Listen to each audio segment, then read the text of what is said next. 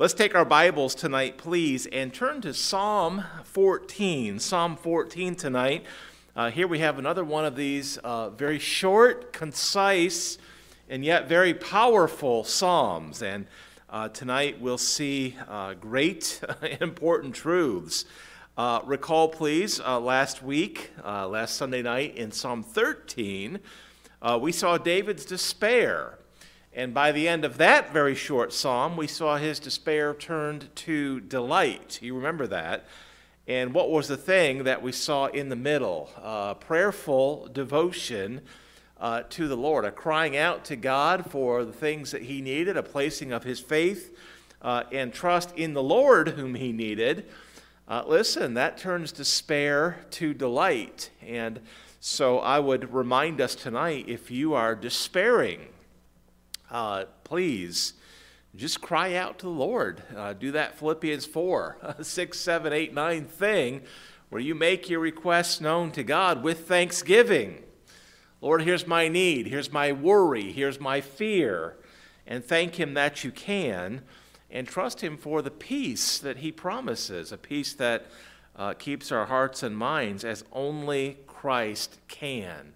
Of course, we, we live in a world today that is filled with anxiety-provoking uh, situations, and yet the Lord is still able to bless his people with peace uh, in the face of great fear and things that might otherwise be uh, anxiety-provoking. Praise God for that. Uh, take a moment and thank him and praise him for that tonight. Well, uh, tonight we see uh, some parallels Uh, to the last psalm. This also tonight is a, a psalm of David. Here in the psalm title, we see it's titled, or addressed, I should say, to the chief musician. Uh, and so again, we're reminded this is a psalm or song uh, that was intended initially for worship. And it's a psalm of David, uh, David being the human penman used by God once again. Now, uh, tonight we'll see here David uh, lamenting. Uh, there's a great lament here regarding the foolish of the world, uh, lamenting their foolishness and how the foolishness of the lost uh, is expressed toward God's people, uh, toward the righteous, uh, toward the saved. And uh, we'll, we'll see here David lamenting this initially, um, and we'll see here um, in the end, uh, in the end, this, this lament Uh, and David's reliance upon the Lord causes him to long for uh, the Lord to come. David understands, of course, that uh, Brother Ray, the, when the Lord first came upon the scene, he died upon the cross, making a way of salvation uh, spiritually. We understand, and, and David understood, looking ahead to the, uh, the second coming of Christ and the millennium that would follow, David understands that when the Lord comes again, when he returns, Uh, he will set all things right. Uh, and so David's lament is turned to a, a wonderful longing for the Lord and for his return, uh, especially his, his second coming uh, in the millennial reign of Christ to follow. What we see here in the midst of these two kind of polar ideas tonight is uh, the Lord looking for, uh, the Lord examining Uh, men and reporting, if you will, his findings through David, his penman. And in this very short psalm tonight, we see uh, the Lord's report, which um, really is a, um, I'll, I'll use the, the phrase wonderful, although in, in context here, you, you, you question that if you like. It's a wonderfully concise report of the hearts of men, uh, of all men. That is a, uh, a concise summary of what is often called the doctrine of the universal depravity of men. Uh, Brother Ray, we understand that we're all sinners, right? We've all sinned and come short of the glory of God. That's the doctrine of the universal depravity of men, the idea that everyone uh, who has come into this world is born with a sin nature that leads them into sin. This is a universal condition of all men everywhere, all people throughout all of time, in all places, have come into the world, been born in the world with a sin nature, which leads them into sin. That's not an excuse, it's an explanation. Um, and this is, this is common, this is true of all people. Now, um, that's, that's the bad news. Uh, the good news is that Christ came for all people. Amen? He died upon the cross uh, for all people. And I'm, I'm thankful tonight that this so-called doctrine of the universal depravity of man points directly uh, to man's universal need for Christ, Uh, and the truth that Christ came for everyone, paying the price for uh, all people of all time in all places, uh, shedding his blood to cover all sin. And so we understand that believers, um, we have great hope at the return of Christ because of Christ.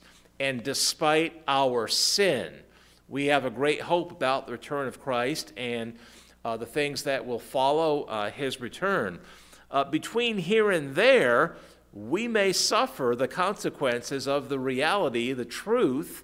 There's a lot of people in the world who aren't saved, uh, foolishly, who, people who foolishly reject the gospel.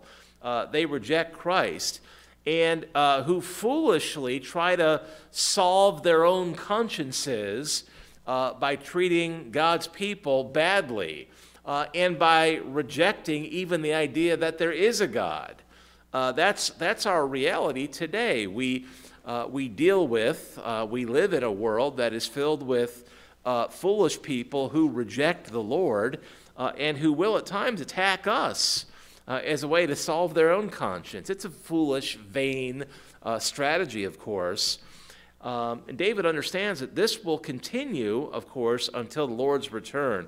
By the way, despite the, our present reality, we can have joy, we can be blessed of God, we can serve him, we can, uh, we can live wonderfully fulfilling lives in Christ, uh, despite all of the trials that we know in the world today. But it's, it's good uh, to understand our reality and the cause of that reality, uh, and it's good, perhaps even better, to understand, to be reminded of Uh, the hope that we are indeed just passing through this world and all of its difficulties uh, en route to a far better eternity. Brother Ray, an eternity that is far better than our current reality.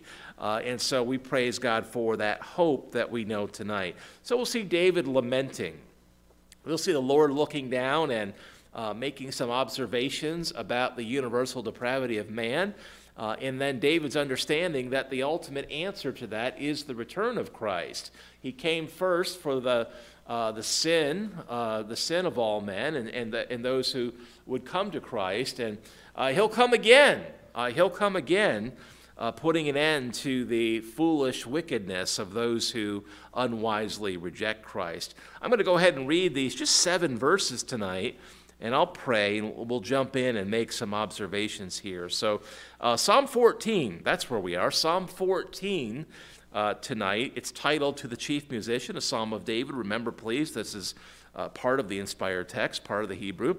Uh, David says this, writing under inspiration, God's words given to David supernaturally by the Spirit of God. The Bible says here, the fool hath said in his heart, there is no God. The fool hath said that.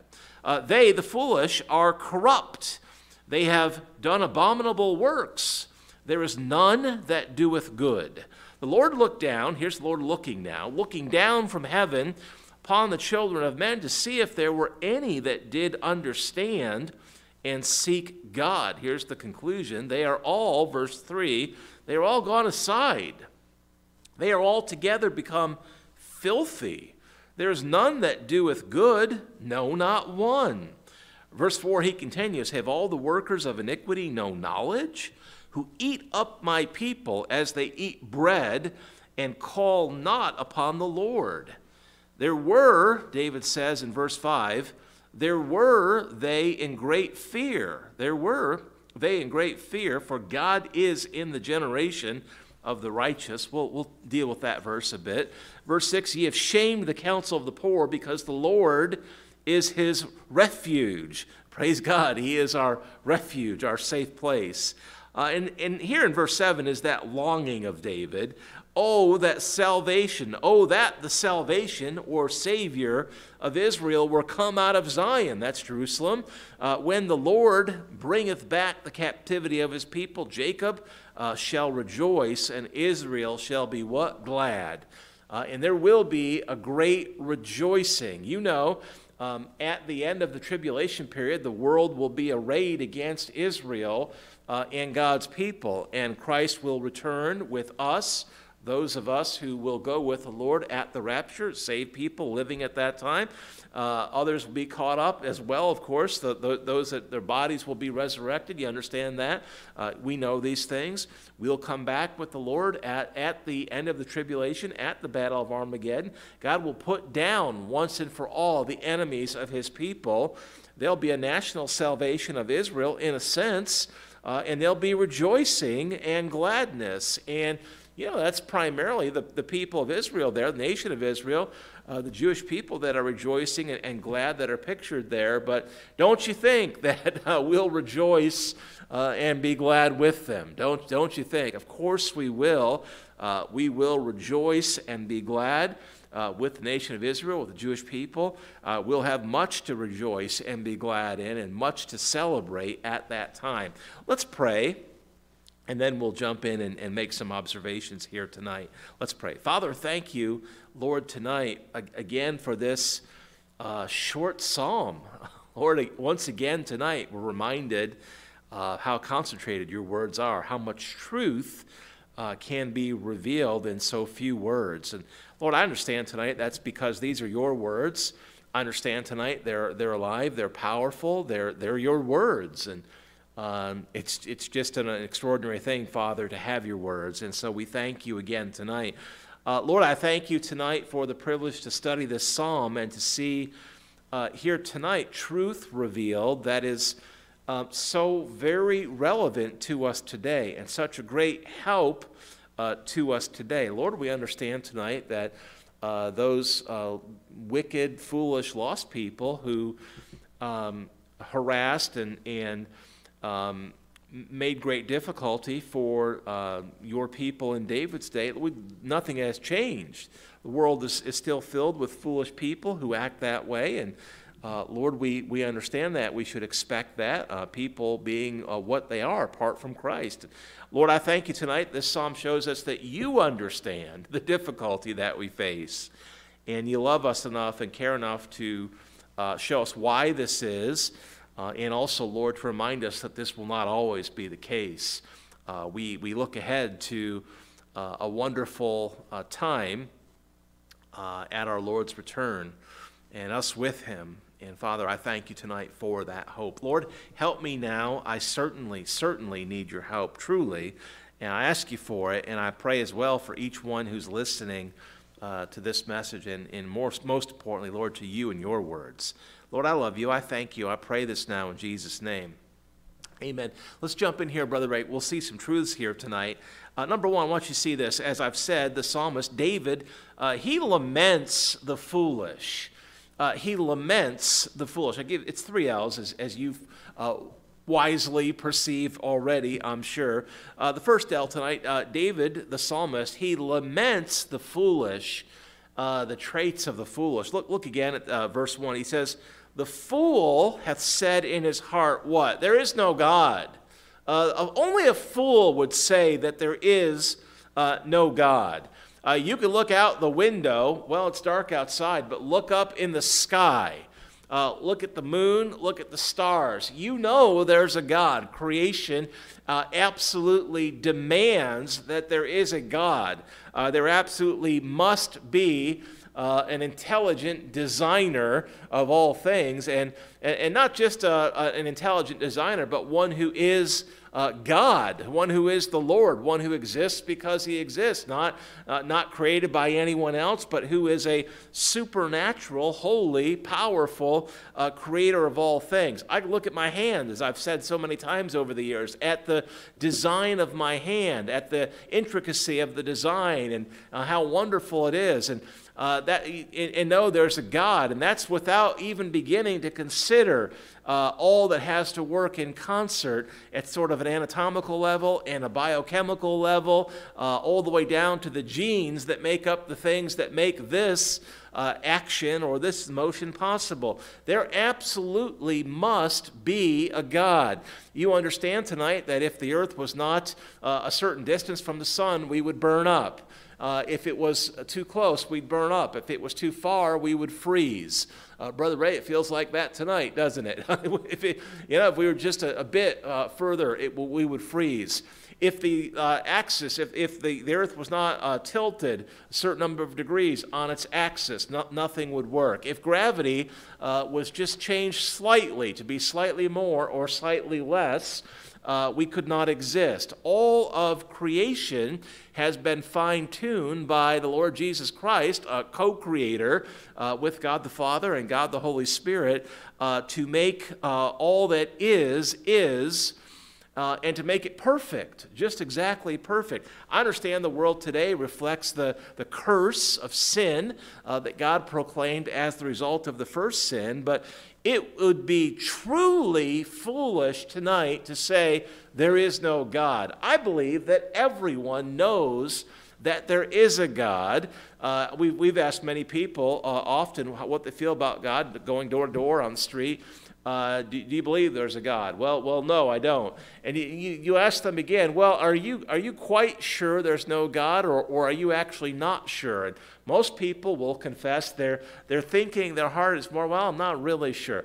I believe their real heart, if they were absolutely honest, is they would say something more like, you know what, I'm convicted that there must be a God, but I'm convicted by that God, uh, and so I, uh, I, I really want to deny the existence of that God. If, and, and listen, if there's no God uh, who requires uh, um, uh, holiness uh, imparted to us, Uh, if there's no God, and, uh, and the, the Bible is not the Word of God, uh, you, you, you could just live any way you wanted to. But of course, there is a God, and people know that. Uh, and people know the conviction of God in their conscience. Uh, and so those who uh, reject the idea, those who say there is no God in their hearts, they're lying to themselves, Uh, typically for the purpose of trying to assuage their guilty consciences. And uh, listen, we'll, we'll see before we're done here that uh, that's, that's not effective. That's, that's not an effective strategy. Uh, never has been, never will be. Uh, God is, and therefore it is foolish to deny that there is a God. Uh, the psalmist laments this. The fool has said in his heart, there is no God. He goes on and he says, Uh, the foolish, they are corrupt. Uh, they are corrupt. They have done abominable works, uh, wicked things that are uh, profoundly evil in the eyes of God. Uh, and then he goes on and he, and he begins to introduce this idea that, you know what, all men have done that. all, all, all men have sinned. He says, there is none that doeth good. Uh, there is none uh, that doeth good. Uh, and so uh, David here laments, uh, he, he laments this idea. Uh, by the way, this idea uh, that all have sinned, uh, that everyone needs a Savior, it, it shows up over and over again in the Bible. Uh, we, see, we see this idea here. Uh, we see it, of course, in Galatians three and verse twenty-two. Scripture hath concluded all under sin, that the promise by faith of Jesus Christ might be given to them that believe. All uh, are under sin. We're, we're all convicted and guilty, guilty and convicted. Uh, First John one eight says, if we say that we have no sin, uh, we deceive ourselves, and the truth is not in us. It'd be foolish, profoundly foolish, to deny that there's a God, Uh, and to deny that we are sinners. Everyone knows that they've done wrong. Everyone's conscience uh, tells us that. Of course, that's the, that's the conviction of the Holy Spirit. To deny these truths that God has revealed to us is profoundly foolish. Uh, it, it is profoundly unwise. Uh, unwise. And so uh, it is a foolish man who says there is no God. God very obviously, most obviously, does exist. Uh, anyone, anyone who's honest uh, will admit that. Um, in you look look now in verse two, we see that uh, not only is there a God, but but he's a God who is active in his creation. Uh, he, he's actively involved uh, in his creation and, and with those people whom he has uh, created. I understand tonight we, we don't worship uh, a God uh, who just wound up creation and then kind of went off on the side uh, and largely forgot about it, having no involvement in it. Uh, that's one of the errors of deism. Uh, deism says, yes, there's a God. Uh, yes, he's creator.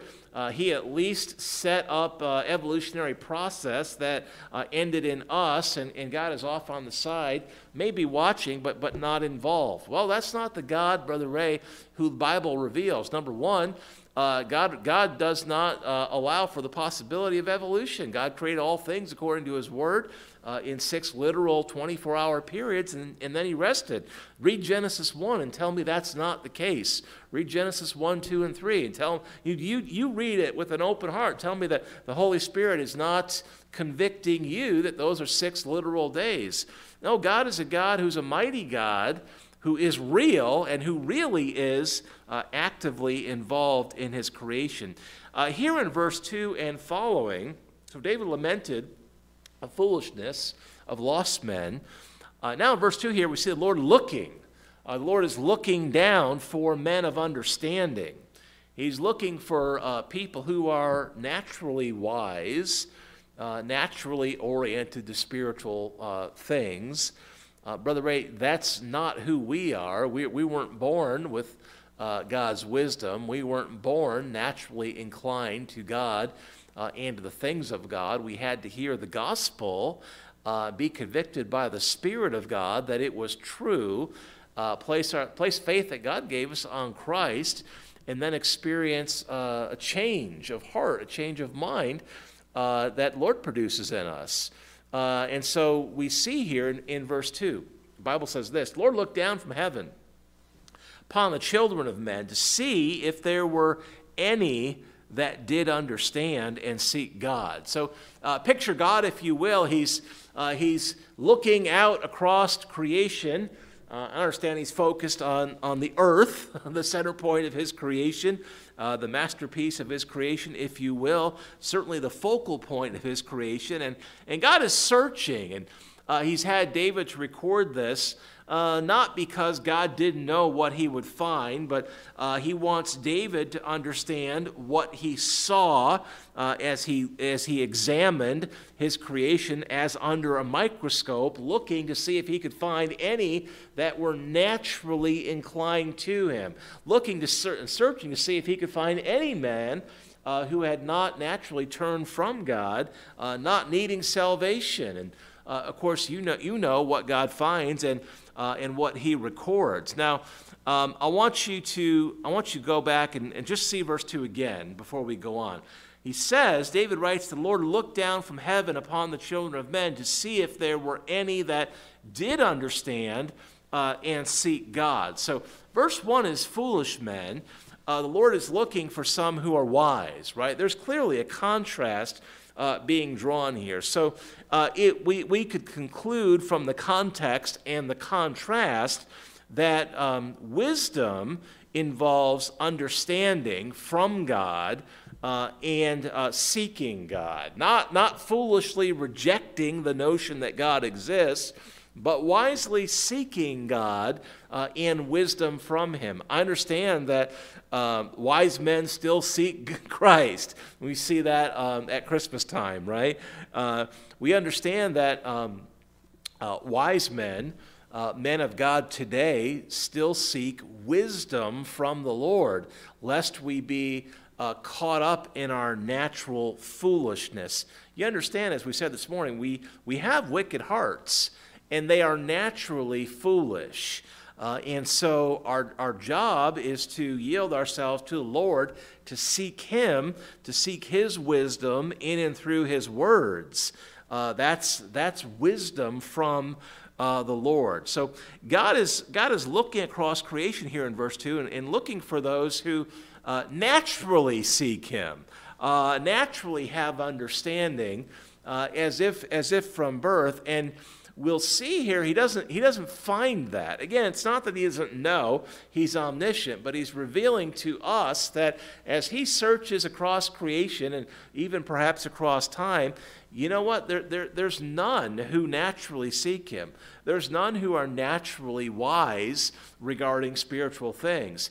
You need the Lord uh, to change your heart, uh, to, to provide his wisdom, to crowd out, to replace, to swap our natural foolishness uh, with godly wisdom. And of course, again, this is all pointing to this idea, this doctrine of the universal depravity of men.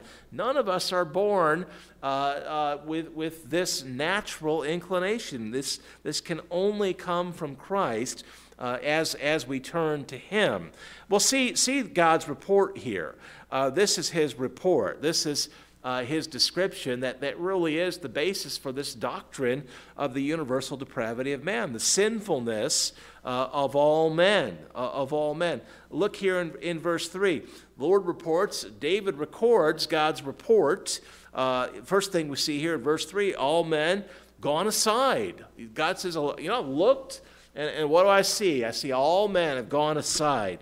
Verse three says this, they are all gone aside. That, that's what he says. What does that mean? Well, I think you understand. I don't know if it needs a lot of explanation or definition, uh, but to go aside literally means to go off, to turn aside, or to turn away, uh, or depart. Uh, we, that's, that's our natural inclination, not to seek God, but to turn from him. Uh, you see multiple examples of that expressed sort of apostasy, people who knew the Lord and knew truth, and, uh, and yet who, who turned aside, who, who had gone aside. Uh, think, for example, in uh, Exodus, uh, in the account of, of the molten calf. The Bible says, uh, there they have turned aside quickly out of the way which I commanded them. This is God to Moses. They have made them a molten calf and have worshipped it, an idol. God's people made an idol and worshipped it. Moses, the moment their spiritual leader was off the scene, people turned aside from him and from God and made an idol and worshipped it, sacrificed and said, these be thy gods, O Israel, which have brought thee up out of the land of Egypt. That, of course, is, is a great untruth. It's a profound lie. Uh, it's great wickedness, and expresses this natural inclination of man to turn aside from God. Uh, we, the universal depravity of man, that's our natural inclination. Uh, recently, uh, not this past Sunday, I don't think, but uh, Wednesday, but the week before, Uh, we saw Samuel preach to the people uh, in his day, what? Turn not. First Samuel twelve and verse twenty, Samuel said unto the people, fear not, uh, fear not, ye have, ye have done uh, all this wickedness, yet turn not aside uh, from following the Lord, but serve the Lord uh, with all your heart. So Samuel preached, turn not. Uh, the prophets... Uh, the prophets uh, throughout the Old Testament, uh, what did they preach? Turn back. Turn back. Lord knew that they would turn from him. Uh, Israel was constantly turning from the Lord, and prophets were constantly, at God's direction, at God's urging, at the leading of the Holy Spirit, preaching, turn back, uh, turn back, turn back. Uh, God understands that all men, uh, that our natural inclination is not to turn to God, but Uh, to turn away from him, to reject him, uh, and to turn away from it. It doesn't make any sense. It's absolute foolishness. Uh, and yet, this is our natural inclination. You see, secondly here, uh, God's report recorded by um, uh, David uh, that all men are filthy, morally corrupt. Uh, in the next part of verse three, they are all together become what? Filthy. Uh, without Christ, we're altogether filthy, corrupted in every way, uh, not, not the, the perfect man or woman that God created back in the garden, uh, but people who reflect uh, the fact that there is a curse upon creation, uh, people who uh, choose, according to our own desires, uh, to turn from the Lord and to uh, corrupt ourselves with sin.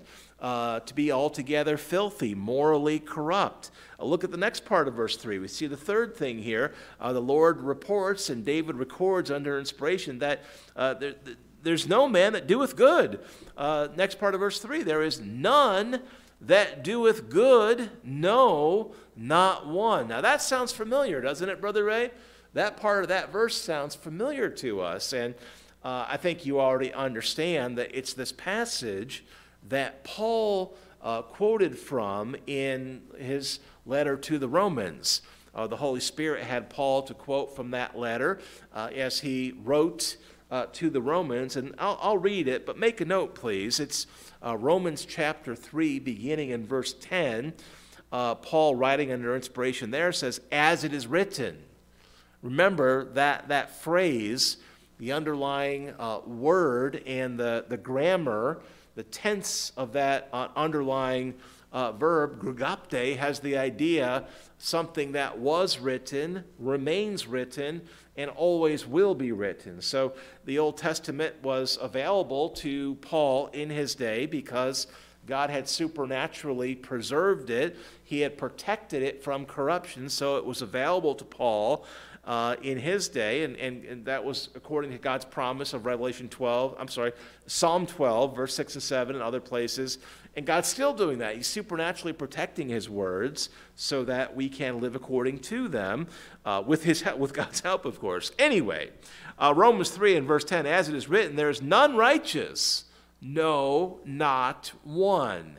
Pastor, we're born spiritually alive. We only suffer spiritual death when we sin. That's true, but our sin nature leads all of us to sin, and we experience a spiritual death, and then we need to be reborn. We need to be born again spiritually. That can only happen uh, through repentance and, and faith in Christ. There's none righteous, no, not one. Paul continues there in Romans three eleven, "There is none that understandeth. There is none that seeketh after God." Does that language sound familiar? Uh, th those are those foolish that lack understanding and, and who reject God and do not seek after him. Verse twelve uh, in Romans three says this, "They are all gone out of the way.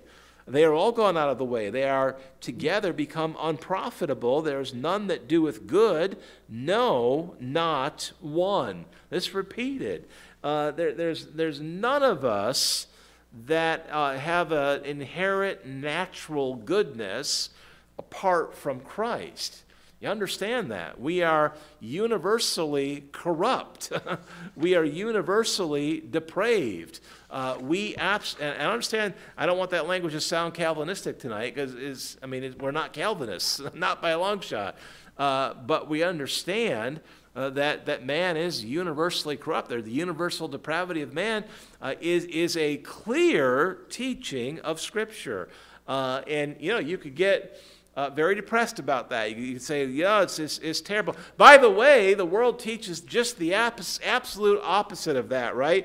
The world teaches that, that men are inherently good and, and we're getting better. Uh, and so if men will just follow their hearts, we'll be fine. The Bible teaches the exact opposite. We saw that this morning. The Bible teaches that our hearts are desperately wicked. Who can know it? Uh, the Bible teaches that man uh, is corrupt and wicked, and, and that he will become more corrupt and more wicked uh, until the return of Christ. And isn't that exactly what we see in the world today? We're not good and getting better. We're bad and getting worse. That's, that's the reality. And you could, you could get very sad and down and depressed about that, or you could say, well, that's the way it is, but thankfully, thankfully, God the Father sent his only begotten Son uh, to cover our sins. All of us, all of our sins. Just as the universal depravity of man is a Bible truth, uh, the fact that Christ came for all men of all time to cover all of our sins is universally true uh, as well. And so today, despite the universal depravity, the universal sinfulness of men, those of us who turn to Christ, who died for all of us and all of our sins, we have that we share the same universal hope. That's the great truth. Uh, the hope of uh, the resurrection and perfection of our bodies, the hope of a, a, a future time in eternity when our sin nature will be gone. It will be absent from us. Uh, and all we'll have is, is the new nature that we know in Christ, no longer struggling with sin and temptation, but just living a holy, righteous life that pleases God and is good for us and uh, brings glory to our Savior throughout all of eternity. That's a great hope. That's a wonderful hope. Don't, don't, don't let yourself be uh, pulled down the drain of, of this world and, and, and feel hopelessness. No, we have a great hope, uh, despite the fact that the Bible truth of this universal sinfulness, this universal depravity of men, that's true. But it's also true the Lord Jesus Christ came precisely because of that for all men. The universal depravity of men points to the universal need for Christ. Uh, and the cross, the cross is a place where all the sins of all men of all time uh, is dealt with. Lord, help us to get that message out there. Uh, help us to get this message out there. Well, uh, David, uh, he asks a question. And he reports his own, so he's just recorded God's observation, which is great doctrinal truth. David asks his, a question, and, and he reports his own observation, verse four. He says, "Have all the workers of iniquity no knowledge?" What's he saying? Well, how stupid is it to just foolishly deny God and to foolishly continue on in sin? It's just stupid. It's ignorant. It's It's, it's foolish. It's, it's, it's just profoundly uh, ignorant. He says, have they have no knowledge? No, they have knowledge. You know, the general revelation of creation gives knowledge of God. They may not have the special revelation, uh, revelation of Scripture, but you know what the people in David's day did? They had the words of God, uh, everything that had been inscripturated up to that point. They had much knowledge. Uh, David said, you know, so many people are just walking around like there's, they have no knowledge of God at all. That's true in our day too. So many people, perhaps the majority of people, walking around like they have no knowledge of God, no conviction that He exists, no conviction of sin. Um, they do that, uh, but don't, don't for a second think they have no knowledge of God or, or no conviction of sin. They're trying to ignore God uh, as a uh, strategy for placating or, or assuaging their, their guilt. It doesn't work. It doesn't work. Have all the workers of iniquity no knowledge? He says this. He says, who eat up my people as they eat bread uh, and call not upon the Lord. Uh, I want to consider the second part of that verse for a second. I think we've already alluded to this tonight, but let's see it and, and let's just grab a hold of the second part of this verse. Uh, David describes the foolish God denier, the one who tries to convince himself in his heart there's no God. That's, that's a strategy of the lost to try to solve their conscience, try to placate themselves, try to find some peace in their hearts apart from Christ. You can't, but men will try. They try by trying to deny the existence of God to themselves and to others if others will listen. Uh, but they also eat up God's people as they eat bread. Now, what is that? They're not literally, they're not cannibals, are they, Zach? That's not the idea here. That's pretty gross, Brother Ray. Talk about wickedness. Uh, no, this is, a, this is a picture of mistreating God's people, of somehow persecuting them. Uh, we're talking uh, earlier, Brother Ray, about how Jewish people have been so persecuted throughout history, and even today, right? There's still great persecution against Jewish people today. Um, that's, that's just part of our sin nature, right? It's just wired into uh, our sin nature. We're talking, uh, well, there's, there's much that could be said, but I want you just to see here the idea. Just see the idea. Uh, it is a, whether they realize it or not, it's a strategy of lost people to put down, to attack, to put down, to be critical of God's people, because they believe that that will help assuage their own conscience. And whether or not they realize that, that's something that people do. They put down the righteous. They put down saved people. Uh, just think about this. Doesn't the world make fun of people who believe in Christ and believe in the cross and believe that Jesus is the only way? Uh, so many in the world today, Uh, in this world that is supposed to be so uh, accepting of all ideas. So, you know, that's, that's the great cry in, in, in the world today, right? Just, just accept every idea out there as, uh, as universally truthful. But when it comes to Christianity and Christ and the cross, you'll find roomfuls of people that are willing to mock Christianity, Christians, Christ, uh, and the cross. Why is that? Why is it that no, hardly anybody out there will mock uh, false faith? Uh, hardly anyone will mock Islam. Uh, hardly anyone will mock the, the, the so-called pseudo-false Christian cults, uh, really not Christian at all, the cults, uh, and, and you could think of, of so many of them. Uh, they, they'll not mock those, those faiths, those false faiths, but uh, people are happy to mock Christians. To put them, they know that there's a truthfulness to Christ. They know that. Deep down in their wicked hearts, uh, the, God has revealed himself to them, and deep down uh, they know, but they've rejected Christ, and, and, and so they desperately want to uh, solve their conscience by rejecting God and by persecuting God's people. They eat up my people uh, as they eat bread uh, and will not call upon the Lord. Listen, uh, people can reject the idea that God is all day long. You know what? God still is, uh, and their conscience is going to tell them that. Their eyes, the data that we receive through our eyes reveals that God is, and so their conscience is not going to ever be satisfied uh, by rejecting God. And so they move on to persecuting, uh, putting down God's people, and that doesn't work either. That doesn't work either, but it feels like it might uh, work for a time. Look with me here at verse five, and And we're almost done here. Verse five, it's a short psalm. Uh, David uh, draws a conclusion regarding these who try vainly to solve their conscience, uh, whether by attacking God's people or by attacking the very notion that God exists.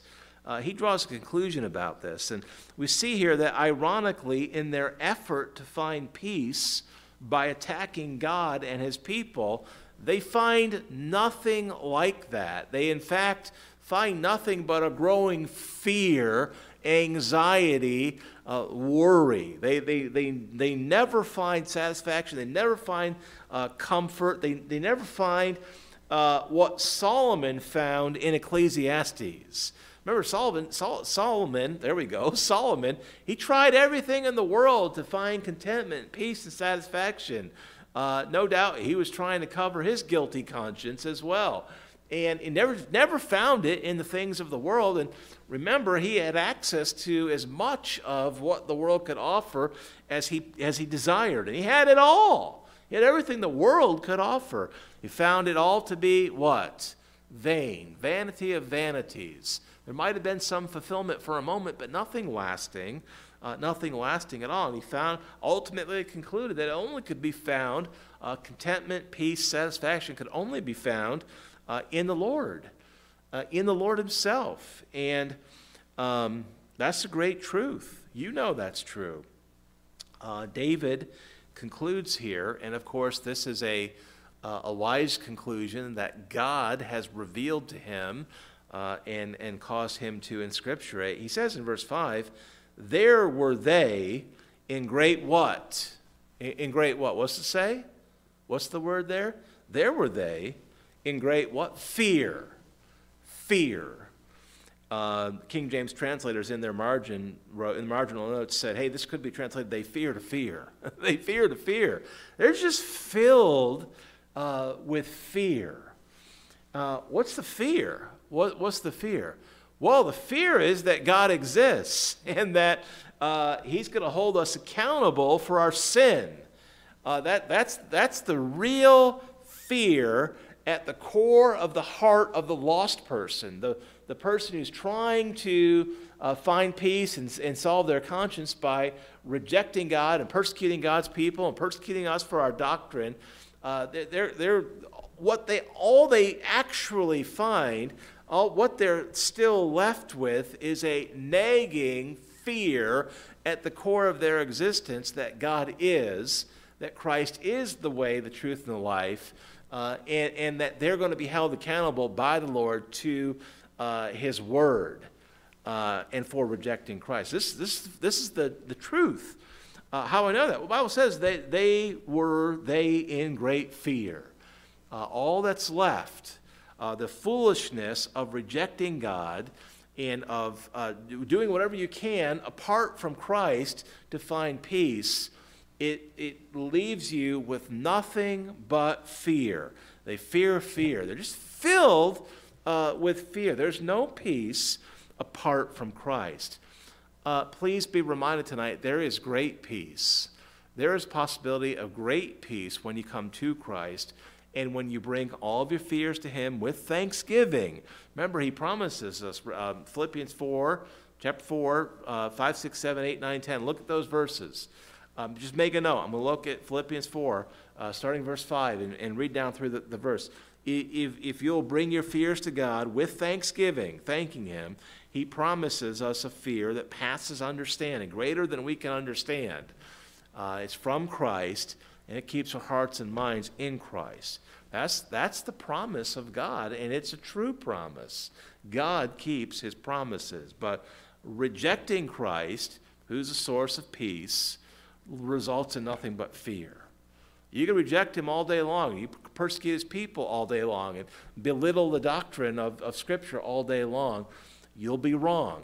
It's still true. God still is. Uh, his words are still true. And you'll be left with nothing but fear. It doesn't make any sense. That just doesn't make sense. Um, here's some more truth for God's people. So um, the, the God deniers who deny to solve their conscience and persecute God's people, to, again, try to help their conscience, they, they end up with nothing but fear. Um, but God does protect his people. He gives peace, and he protects his people. Next part of verse five, for God is in the generation of the righteous. That's interesting language also. This, this psalm does have some interesting language. It might be Uh, less familiar, less, less common in Scripture. Less familiar because less common. But you have this phrase here, the generation of the righteous. What's that mean? What does it mean? Well, it seems to simply be an example of, of language that God uses sometimes in Scripture uh, as a reference to his people. That, that's it.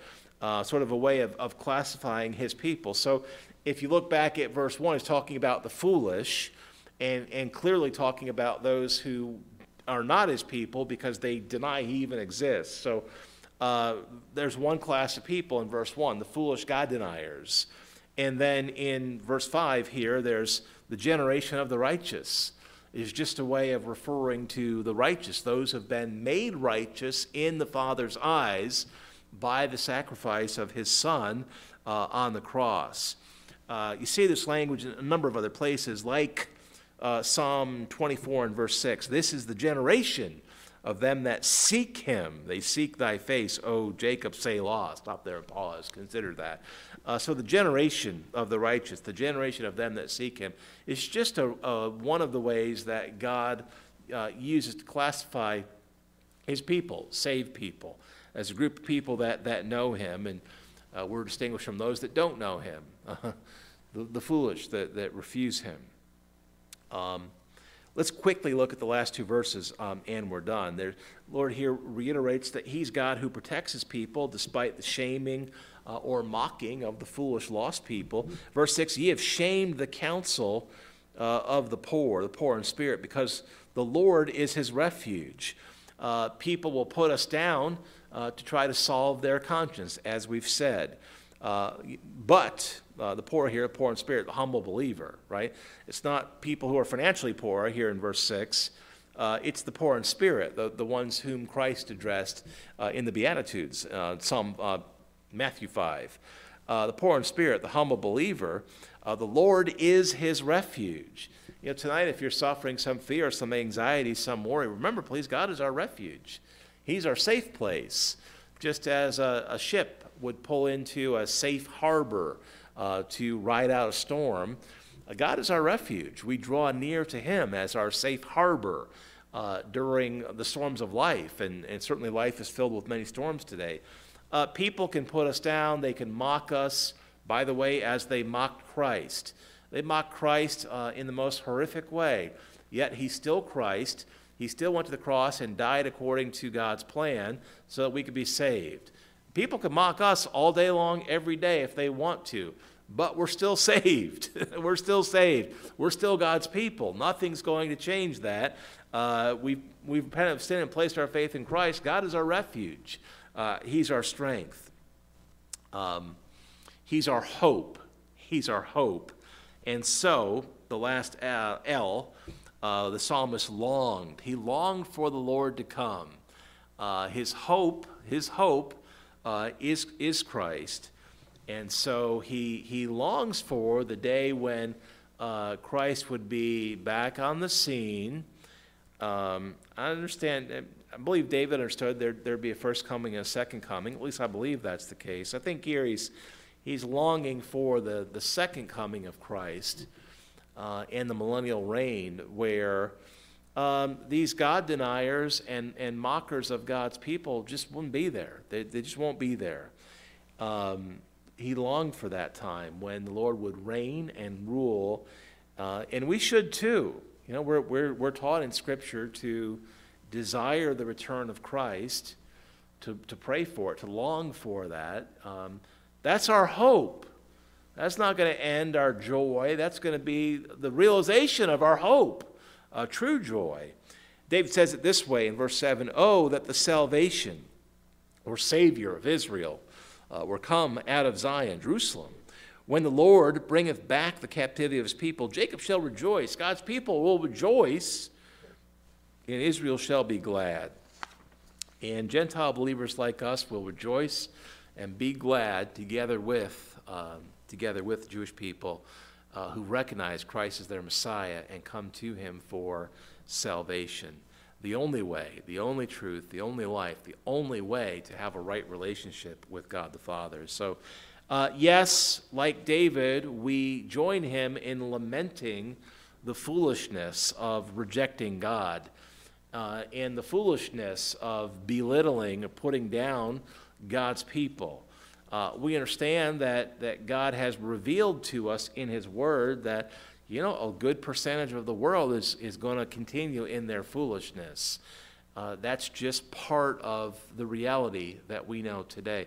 By the way, God's allowing that for reasons, right? God has, uh, throughout time, used lost people uh, in the lives of saved people to um, meet needs and, and various other purposes. Um, the trials that we experience at the hands of lost people are among the trials. They're included in the trials that God is using to grow, uh, save people. Think about that. Uh, to grow our reliance upon the Lord, to cause us to draw closer to him and to rely upon him. That's a fact. Uh, certainly, certainly that's a fact. Uh, in the end, um, God will uh, deal with those that have foolishly rejected Christ, and we will know We will know a world without that foolishness. That's part of our hope. Now, tonight I'm, I'm also convicted, and I'll share in closing, that um, as much as we lament the foolishness of rejecting Christ and belittling his people, uh, we are called to mercifully go and reach these, those who are caught up in that foolishness. This goes right back to where we began the day this morning, well, at least at eleven o'clock, uh, looking at the Lord's desire that we would act mercifully. And I understand we're, we're called to act mercifully toward each other, but hasn't the Lord acted mercifully toward us before we were saved?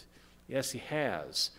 And I believe that uh, one of the applications from uh, the teaching this morning about mercy that we did not talk about this morning uh, would be mercifully going uh, to the same people that would mock us behind our backs for our faith in Christ, and mercifully share, mer graciously and mercifully share the truth, the gospel, using God's words, because that's the power uh, to convict. The Holy Spirit works through God's words. Uh, mercifully going and sharing the truth with these same deniers and mockers. Uh, some can still be saved, Brother Ray. Some can still be saved, and I praise God for that. Lord, help us to not become so uh, angered at uh, these foolish mockers that we would not be willing to share the gospel with them. Help us to be gracious and merciful, Lord, as you've been gracious and merciful toward us. And yes, Lord, help us to look ahead, to long for uh, that day when uh, Christ will be back uh, with us, and where he will reign uh, those wonderful thousand years here upon the earth. And of course, beyond that, we have a new heaven and a new earth to look forward to. And boy, just, just so much to look forward to. Isn't it good to have much to look forward to? Amen. Thank you, Lord. Let's stop there and pray. Father, we thank you tonight for the truth of your words. Lord, thank you tonight for um, so much doctrine, Lord, that's revealed in so few verses. Uh, Lord, I thank you tonight for the truth that we've seen. And uh, Lord, I thank you tonight again for your grace and for your mercy. Uh, Lord, I thank you tonight for the insight that you give us about uh, why it is that uh, we, we suffer persecution. Lord, I know you use it. Uh, I pray tonight, Lord, that, that we would pray for these same uh, foolish deniers and foolish mockers. Lord, give us a heart to pray for lost people to be saved. Lord, give us a heart to uh, pray for opportunities, for you to give us an opening to share the truth. Lord, give us hearts to do that mercifully in a way that's easy to be entreated. Lord, wisely, lovingly, gently, to just present the truth of your word, of your reality, of the gospel. Thank you for giving us the words already. Father, help us to be merciful to reach these same people. Lord, I love you tonight. I thank you for the hope that we have. I pray that you help us to get the message of Christ, the gospel, and that hope out to a world that really is um, hopeless and despairing uh, and looking, looking for uh, hope. Lord, thank you that we know the source of that hope. We have that hope. We have the words that you've given us to share. Help us to do that wisely. Uh, Lord, give us opportunities and help us to be courageous. Lord, thank you tonight for grace from you to accomplish just that. Father, I love you tonight. I thank you. I pray all of this in Jesus' name. Amen. Zachary.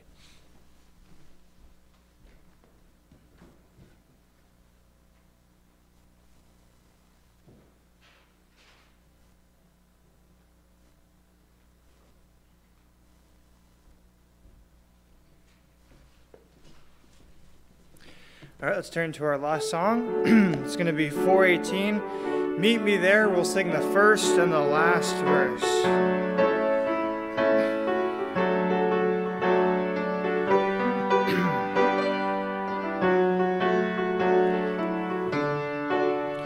On the happy golden shore, where the faithful part no more, when the storms of life are roar, meet me there. Where the night dissolves away into pure and perfect day, I am going home to stay. Meet me there, meet me there, meet me there. Where the tree of life is blooming, meet me there. When the storms of life roar on the happy golden shore, where the faithful part no more, meet me there. Where the harps of angels ring and the blessed forever sing, in the palace of the King, meet me there. We're in sweet communion blend, heart with heart and friend with friend, in a world that shall never end. Meet me there, meet me there, meet me there. Where the tree of life is blooming, meet me there. When the storms of life are roar on the happy golden shore, where the faithful part no more, meet me there. All right, let's pray. Uh, again, dear Heavenly Father, we thank you so much for the opportunity to look into your word. May we take it to heart now. Keep us safe through the snowstorm. In Jesus' name I pray. Amen.